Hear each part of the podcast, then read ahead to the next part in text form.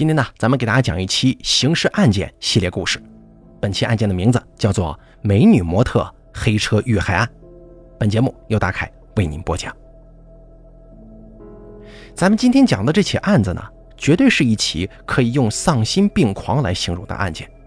凶手残忍分尸并千里抛尸，案情扑朔迷离呀。在经典的推理小说当中，大侦探们经常说。每一个细微的结果都必定有一个特定的原因，那就是真相。在汕头市汕头港湾内，有一座小岛叫陆屿岛。这座面积只有十三万平方米的小岛没有居民，只有海事部门的航标人员长期驻守在这里。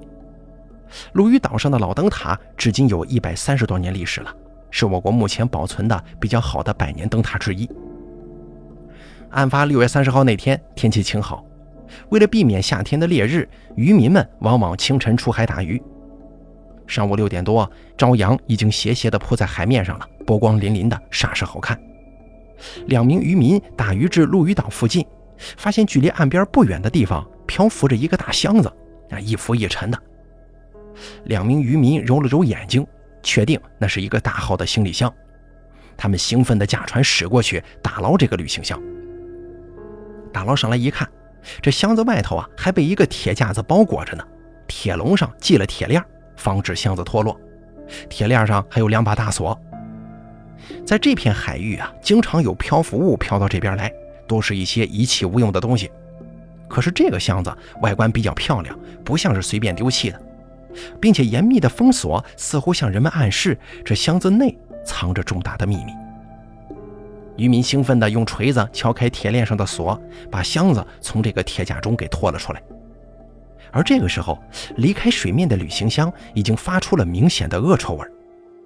当打开旅行箱的那一刻，渔民们彻底惊呆了，因为这个箱子里头竟然装着一具没有头颅的尸体。接到报警之后，汕头警方迅速前往陆屿岛。尸块确定为女性，高度腐烂，缺失头部和右腿。现场判断，死者已经遇害有一段时间了，连包装尸块的袋子跟毛巾都已经褪色的非常厉害了。这是汕头市龙湖区公安分局刑侦大队一中队副队长李鹏飞回忆所说的。这起骇人听闻的碎尸案引起了汕头警方的高度重视，六三零碎尸案专案组迅速成立。可是案件调查一开始就遇到了许多棘手的问题，最先要弄清楚尸块的来源才行啊。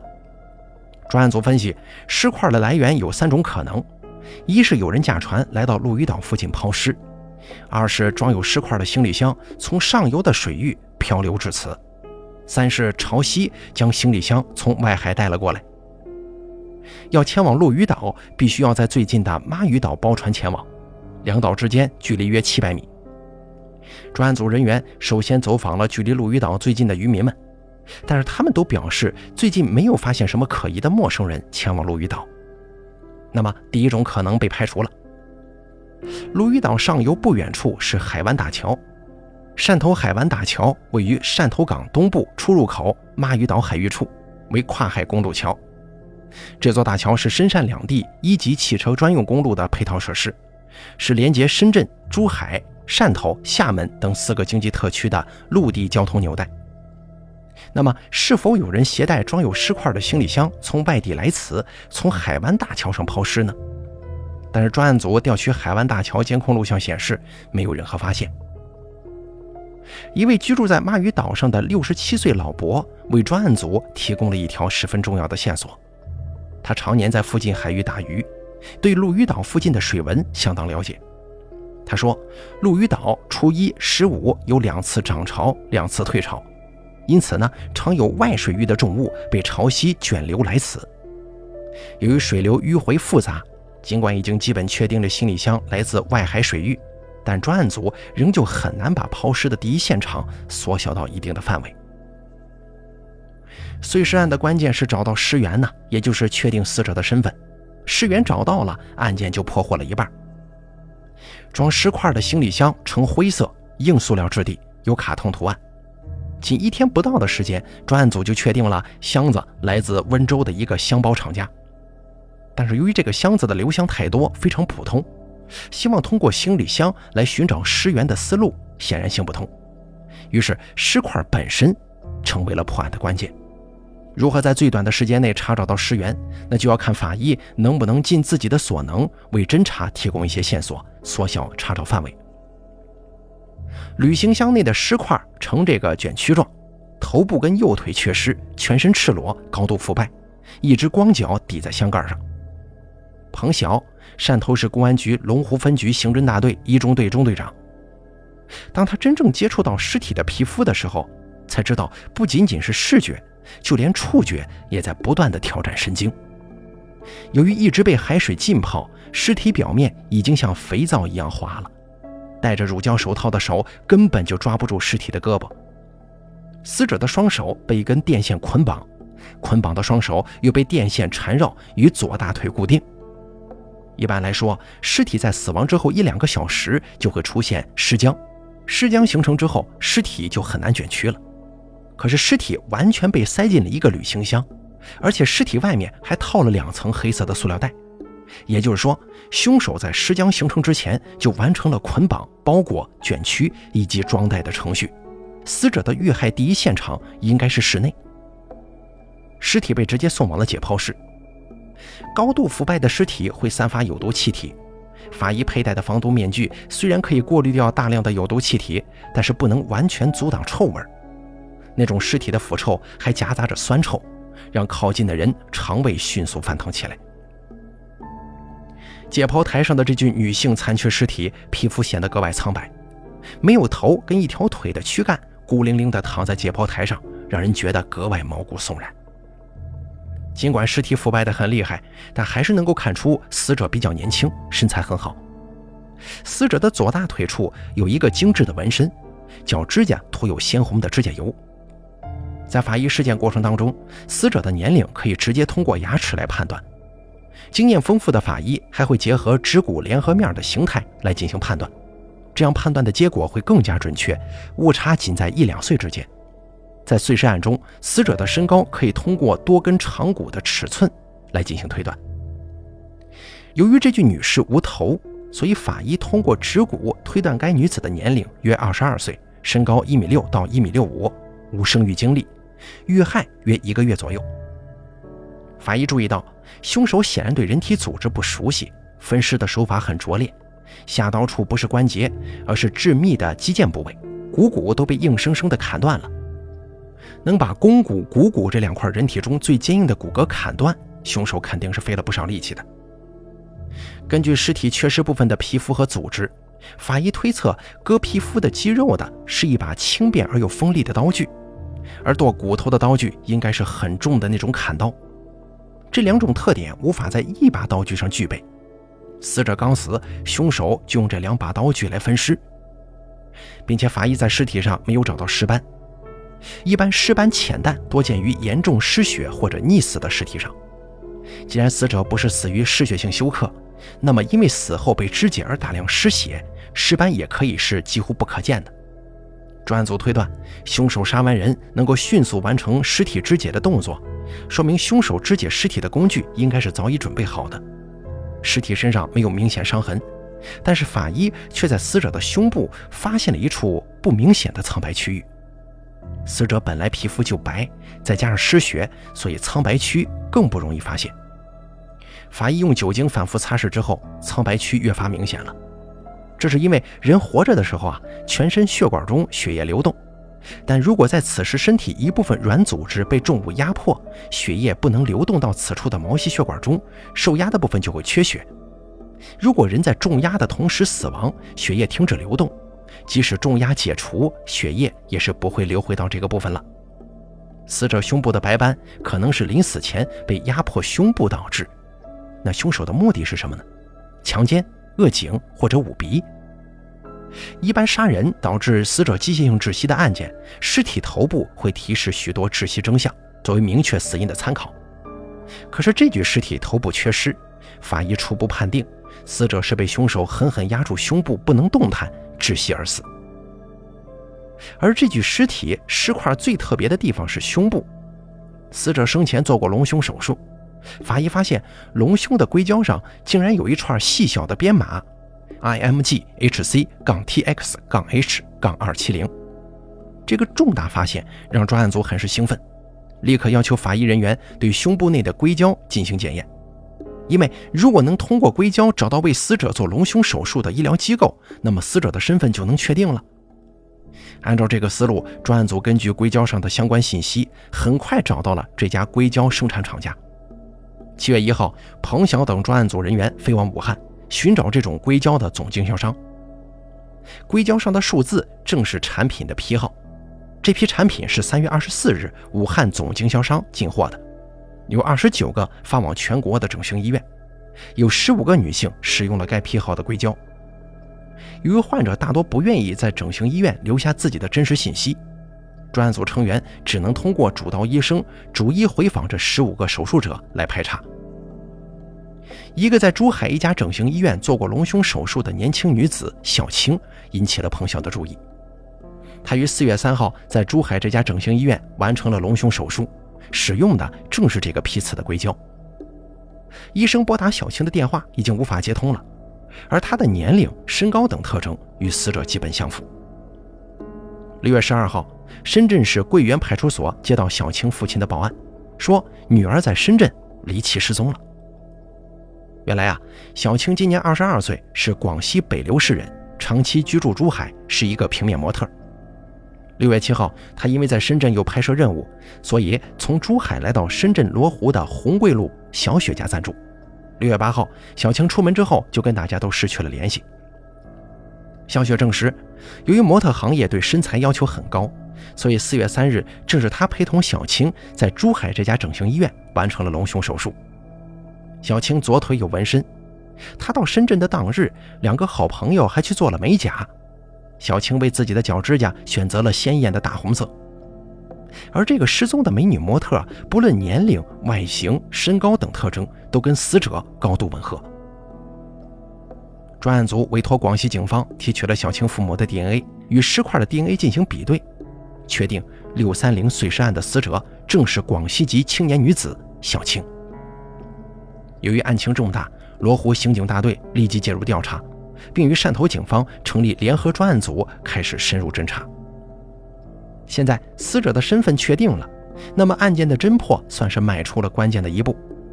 情杀、仇杀还是激情杀人呢？专案组逐步排查分析，发现小青在珠海有一个香港籍的男朋友，没有情感纠纷。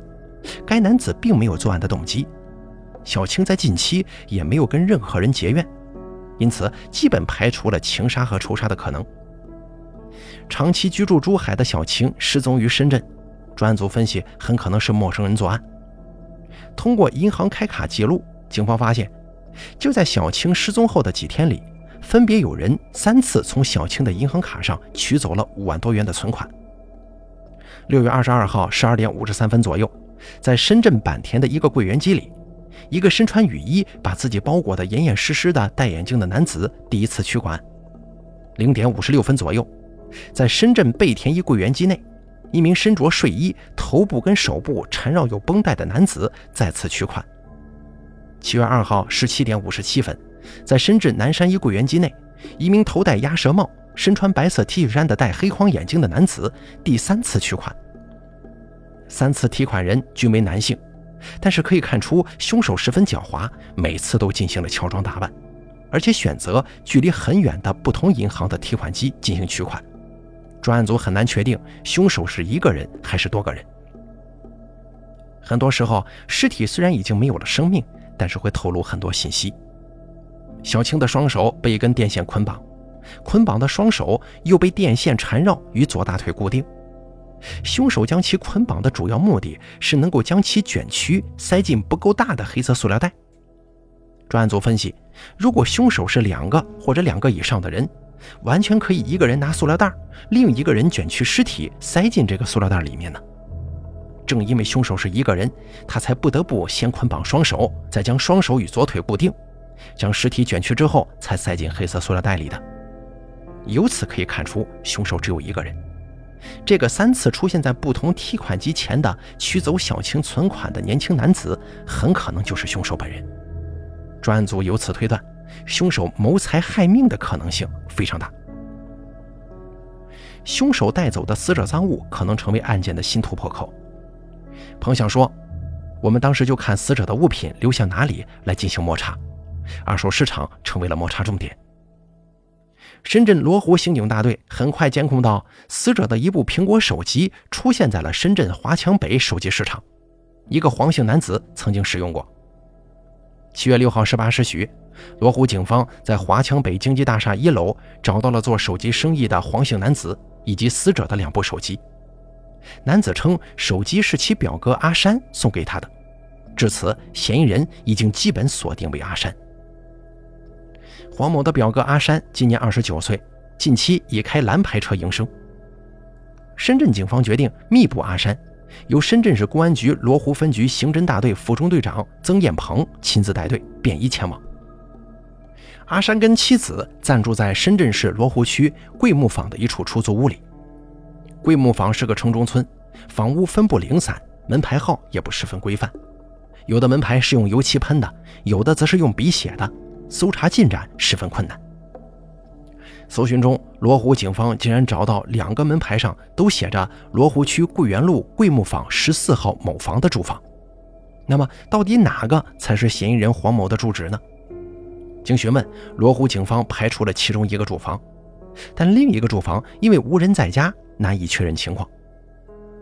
在房屋门口守候的时候，罗湖刑警大队主办员曾艳鹏敲了敲隔壁房间的大门。想要从邻居处了解一下情况，却意外发现屋内居然就是阿山的妻子。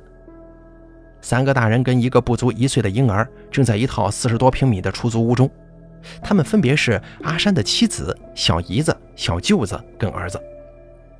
出租屋堆满了物品，拥挤而杂乱，整套房间只有厨房所在的阳台上有一扇窗，光线十分昏暗，空气中夹杂着汗臭味。当时阿山不在家。为了不打草惊蛇，负责抓捕行动的罗湖刑警大队一中队几名队员在阿山家门口守株待兔。后来时间来到了凌晨时分，阿山还是没有露面。难道说阿山已经嗅到了危险的气息吗？对于参战的抓捕人员来说，这样的通宵达旦蹲守是常有的事儿。凌晨六点钟，晨辉开始洒向大地，阿山忽然出现在了出租屋前的街道上，随后阿山就落网了。在他的身上，罗湖警方搜出被害人小青的手表和六张信用卡。凶手被捕了，小青的遇害经过得以还原。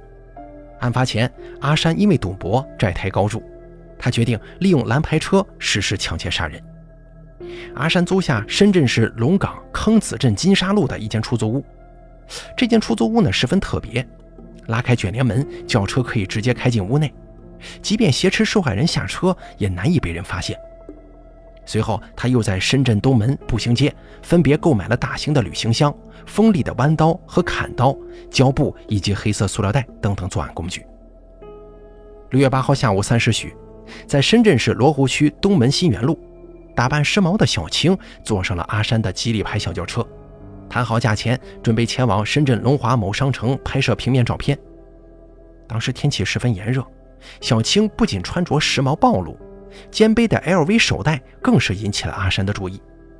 谈话间，坐在前排副驾驶的小青一边补妆，一边得意地跟阿山说：“自己新交的香港籍男友很有钱，出手阔绰。”行驶途中，一脸傲气的小青还跟阿山发生了语言冲突，直呼阿山是屌丝一个。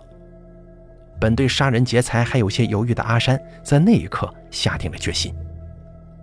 他把车子开到僻静处，亮出闪亮的尖刀，用胶带将小青封口，用电线捆绑双手，直接把车开进坑子镇金沙路的那间出租屋了。在出租屋内，阿山展开了疯狂的报复。他先是强奸了小青，随后逼迫被害人说出银行卡密码。劫财劫色之后，为了不让事情败露，阿山想到了一个杀人灭口的方式：千里抛尸可以逃避侦查。将躯干跟头部分尸藏匿后，警方就会难以判断死者的身份。阿山想啊，将尸体沉入江中，顺流入海，这样小青的尸体不就从此消失了吗？在肢解过程当中，阿山才发现，尽管自己已经购买了最大号的旅行箱，但仍旧不能容纳一个无头的尸体。于是他不得不把死者的右大腿从肱骨处切下。第二天，考虑到自己比较了解家乡的情况，阿山决定驾车将装有小晴尸体躯干的旅行箱运回自己老家关布镇。他把这个箱子放在一个铁架内，用铁链锁住之后，带到了榕江东湖码头，沉入江中。六月十一号，阿山回到深圳，在坑子的出租屋内，又将装有被害人头部和残肢的纸板箱用水泥浇筑之后。放置在深圳市罗湖区桂园路桂木坊的自己跟老婆居住的出租屋内。在近一个月的时间里，直到丈夫被抓获，阿山的妻子都不知道丈夫在家中藏匿了尸块啊。随后，警方也证实，阿山就是三次取走受害人存款的人。就在阿山丢弃尸块那天，天空下起大雨，阿山以为被绑上铁链放置在铁架中的箱子会因为重量沉入水中。但是事与愿违呀，箱子在水里是一浮一沉的，并未沉底儿。阿山转身寻找物品，想要加重的时候，一回头，这箱子已经被流水冲走了。从那一刻起，阿山就感觉到自己终将落网。好了，咱们本期刑事案件呢，就给大家讲到这儿了。感谢大家的收听，咱们下期节目不见不散。